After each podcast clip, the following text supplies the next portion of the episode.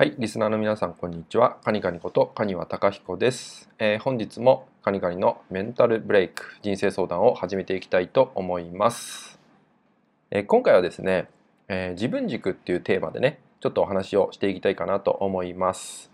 えどうしてもですね、え僕たちってネガティブになっている時ほどいろんなことに反応しやすいんですよね。えネガティブな状態になればなるほどえー、自分をね深掘りしちゃったりとか、まあ、自分とねより深く向き合うっていうことがね、えー、日常の中で多くなってしまう。えー、逆に何かこう物事がうまくいってる時とかね、まあ、テンションが上がってる時なんかはあまり自分と向き合えないっていうようなねことが起きてしまうんですよね。えー、なのでネガティブになってる時ほど、えー、なんでこんなになっちゃってるんだろうなとか、えー、なんでこんな思いしなきゃいけないんだろうなっていったような、えー、思いにねより強くなりやすいんですよね。ネガティブな思考になりやすい方っていうのは、えー、ポジティブになりたいとかね、まあ、自分をね持ち上げていきたいっていうようにね結構思ってしまうんですけど、えー、実はですね、えー、人の感情っていうのは、えネガティブに居続けることも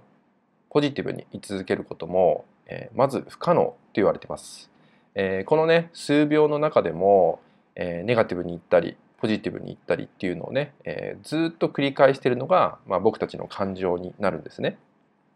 えー、なのでずっとどちらかに居続けるっていうことはね、えー、まずないっていうことをね知っていただけたらと思います。えー、なので自分の、えー、自己肯定感っていうものもですね、えー、上がったり下がったりするっていうのがねこれが通常なんですよね。でこれも上がりっぱなしの方もいなければ下がりっぱなしの方もまずいないんですよね。そういうふうに右に行ったり左に行ったりっていうのを、えー、ずっと繰り返しているでその中心っていうのが自分軸っていうものになるんですよね。なのでこの真ん中の位置っていうのを自分がねどれだけ、えー、自覚できているのかっていうのがね分かってくると、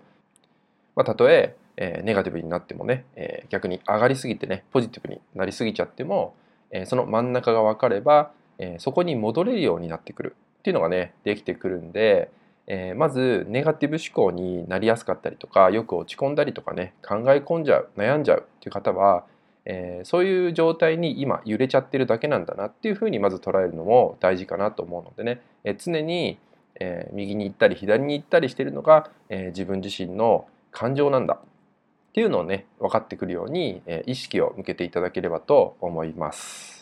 え今回のね、音声は以上になります。最後まで聞いていただきましてありがとうございました。